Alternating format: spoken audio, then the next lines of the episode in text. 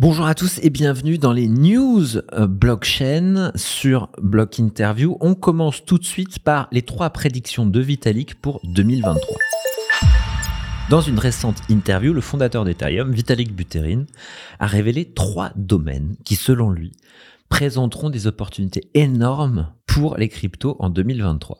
Tout d'abord, Vitalik a déclaré que davantage de développement devrait être réalisé sur l'infrastructure des wallets pour rendre les cryptos plus faciles à utiliser par les gens de tous les jours et s'assurer qu'elle est capable d'embarquer des milliards d'utilisateurs. Je suis totalement d'accord, aujourd'hui un wallet c'est quand même assez fastidieux à utiliser, même s'il y a du mieux, notamment dans les propositions de services centralisés. Deuxièmement, la création d'une monnaie stable résistant à l'hyperinflation et accessible dans le monde entier, capable de résister à tous les types de conditions, à la fois sur la blockchain et également dans le marché macroéconomique plus large. C'est hyper intéressant, notamment quand on parle de monde entier pour des pays où leur monnaie n'est pas stable. La possibilité de leur proposer une crypto-monnaie stable et qui est capable de résister à l'hyperinflation, ça peut être hyper intéressant. Enfin, tout développement technique qui contribue à ce que Ethereum retire des pouvoirs de connexion de Facebook, Google et Twitter. Alors, quand on parle de pouvoir de connexion de Facebook, Google et Twitter,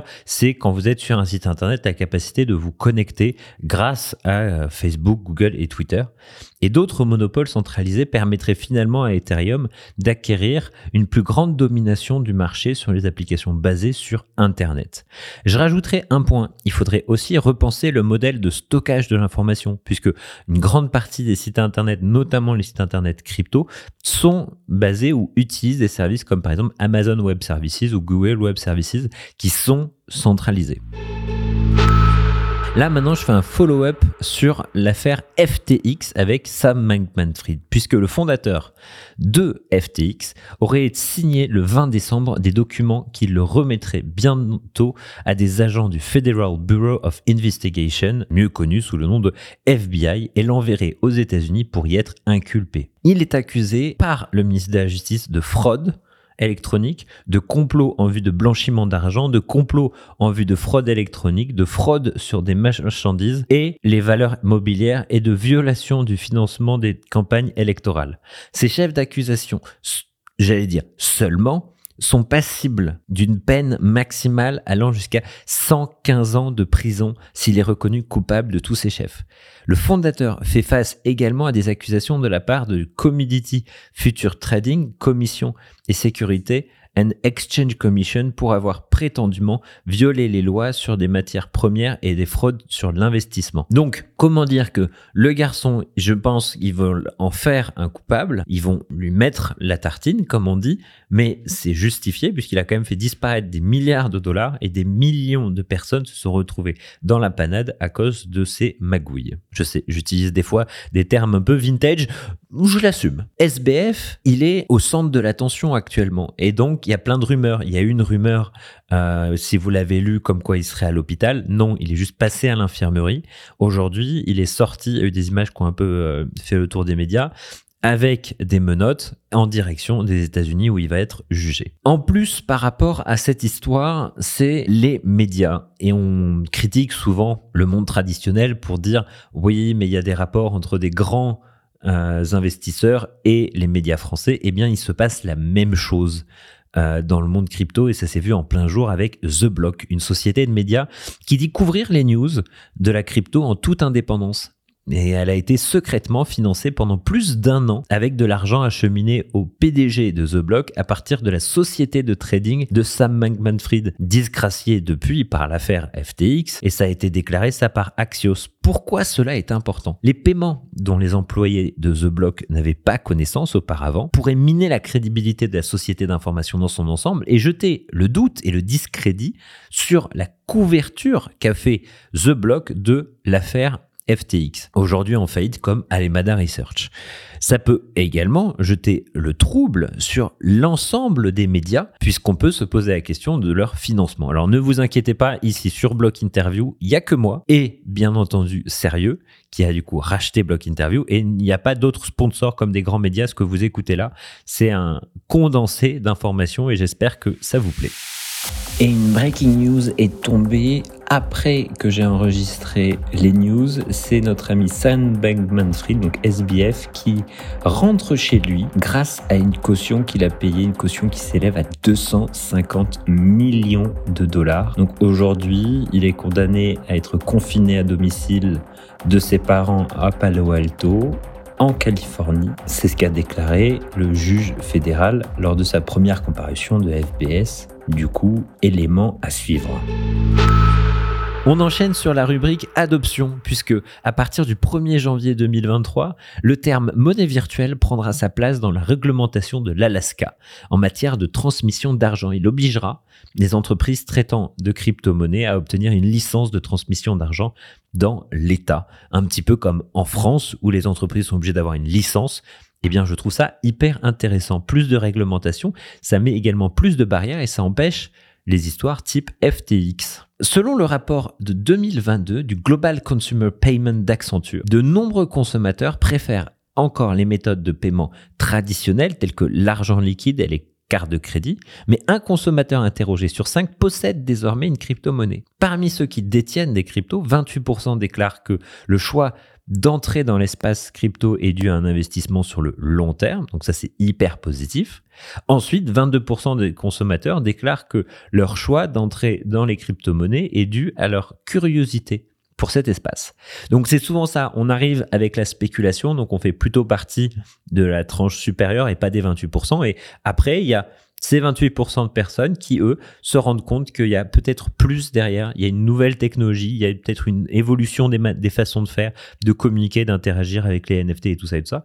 Donc ça, c'est une très très bonne nouvelle. On reste sur les chiffres un peu impressionnants, puisqu'au cours des 30 derniers jours, près de 200 000 bitcoins, pour une valeur de 3,4 milliards de dollars, ont été déplacés des exchanges. Quand je dis déplacer des exchanges, c'est que la chute de FTX, ça a fait peur aux utilisateurs. Et les utilisateurs, qu'est-ce qu'ils se sont dit ? À partir de maintenant, on ne fait plus confiance aux exchanges centralisés, on retire tout et on met ça sur nos wallets, comme par exemple nos wallets Ledger. On continue avec les chiffres, encore une fois, vous allez dire c'est vraiment 100% chiffres les news de cette fois-ci, mais j'ai trouvé des trucs intéressants. Comme par exemple, 8% du public américain ont une opinion positive des crypto-monnaies, contre 19% en mars. Et les Américains ayant une opinion négative, sont passés de 43% alors qu'ils étaient qu'à 25% en mars. Et ça, je pense que c'est dû à deux facteurs. Dans un premier temps, la chute de FTX qui a fait quand même grand bruit, notamment aux États-Unis. Et de l'autre côté, bien entendu, l'état du marché dans son ensemble. Mais cela n'empêche pas des boîtes de faire des choses pour l'adoption, comme par exemple Telegram, qui poursuit sa transition vers le Web3 grâce au numéro de téléphone hébergé sur la blockchain TON, T-O-N. Il est désormais possible de s'enregistrer sur l'application Telegram sans carte SIM, ce qui n'était pas possible avant grâce maintenant à cette blockchain TON. Je ferai peut-être une capsule sur Telegram et je reviendrai sur ce partenariat avec la blockchain. On enchaîne sur ceux qui font des annonces avec Ledger qui, lors de son Open à Paris, a présenté son nouveau hardware wallet, le Stax.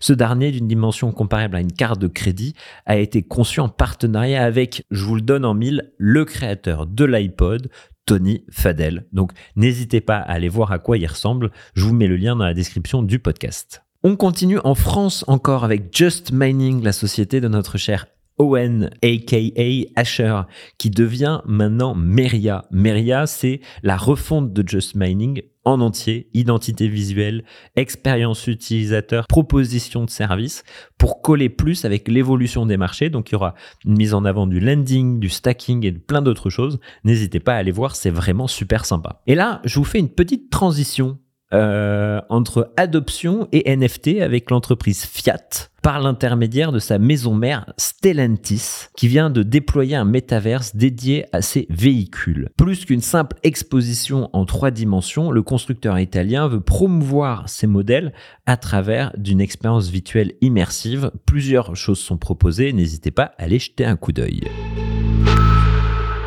On enchaîne maintenant, bien entendu, sur les NFT avec nos amis de chez Dogami. Alors Dogami, j'en parle souvent, c'est comme Tamagotchi, mais du futur, littéralement. Ils ont d'abord fait un mint, ils ont vendu les premiers NFT avec des chiens. Maintenant, ces chiens, ils pourront jouer dans un jeu puisque Dogami vient de lever 14 millions de dollars malgré, comme on pourrait dire, le temps de chien que connaissent les crypto-monnaies et les investissements aujourd'hui. Je cite ce titre, puisque je l'ai pris à Journal du Coin, je leur fais des coucous. Et on le voit tous les jours, que ce soit Fiat, mais maintenant Starbucks qui va lancer ses Starbucks Rewards version NFT. C'est un programme de fidélité qui existait déjà, mais qui maintenant va intégrer pour les membres et pour les employés des NFT au programme des jeux, des informations, des quiz et divers concours qui seront récompensés par des gains en NFT. À voir, je sais pas comment on va faire, si je dois venir avec mon wallet, comment la transaction va être faite. J'imagine qu'ils vont faire ça de manière plus mainstream pour toucher un maximum de gens, donc à voir. On enchaîne sur vroom, vroom, Renault qui fait GENR, GENR5. C'est la collection NFT de Renault qui, grâce aux équipes de H Consulting, à qui je fais un coucou, a réussi, et à plein d'autres personnes bien entendu, de faire Sold Out. C'est une série de NFT de Renault. Je vous conseille d'aller jeter un coup d'œil, c'est hyper sympa. On enchaîne sur les joueurs et leur rapport aux NFT. Alors que certains joueurs sont contre l'intégration de NFT pour les jeux, ils sont pour, en grande partie, de l'intégration du Play to Earn. Les chercheurs de la fintech ZBD ont constaté que 67% des personnes interrogées sont plus susceptibles de jouer à des jeux gratuits si ces jeux offrent des récompenses en crypto. Parmi les participants à l'enquête, 45% estiment qu'il y a des avantages à pouvoir échanger des personnages et des objets de jeu entre joueurs, tandis que 23% disent que cela peut avoir un impact négatif et 32% qui ne se sont pas prononcés. Moi, ce qui m'intéresse là-dessus, c'est au-delà du play to earn, donc jouer pour gagner, c'est également la possibilité du true ownership, donc cette capacité d'avoir des assets véritables qui nous appartiennent et qu'on peut utiliser dans d'autres jeux et qu'on peut utiliser même entre joueurs. Donc, c'est ça qui est intéressant. Et je trouve ça vachement bien que 45% estiment que ça a un intérêt. Donc, à voir pour la suite en termes de jeu, ce qui va être proposé. Je vais sûrement faire une série d'interviews encore de jeux, parce que c'est vraiment un petit peu mon dada et j'ai vu que vous aimez bien ça. Donc, je continuerai là-dessus. On enchaîne sur une transition encore une fois, puisque je vous l'ai dit, il y a une nouvelle partie qui s'appelle Investigation dans les news et qui est juste après cette petite news qui va faire mal à pas mal de célébrités, puisque Jimmy Fallon, présentateur américain, Gwyneth Paltrow, que je ne présente pas, Justin Bieber et plein d'autres ont été poursuivis dans le cadre d'une proposition de recours collectif, les accusant de fraude ainsi qu'une foule d'autres célébrités ayant fait la promotion des NFT Bored Ape Yacht Club. Vous savez, c'est ces NFT qui représentent des singes sur fond de plusieurs couleurs. La plainte prétend que les célébrités ont incité leurs fans à acheter des Bored Ape Yacht Club NFT parmi d'autres titres non enregistrés émis par Yuga Lab.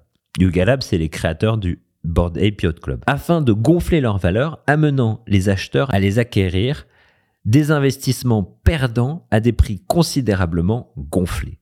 Et ça, sans dire que ce ne sont pas des investissements, et ça a souvent été mis en avant, et ça, c'est gravissime. Passe sur la partie investigation. Alors là, je prends ma voix d'investigation.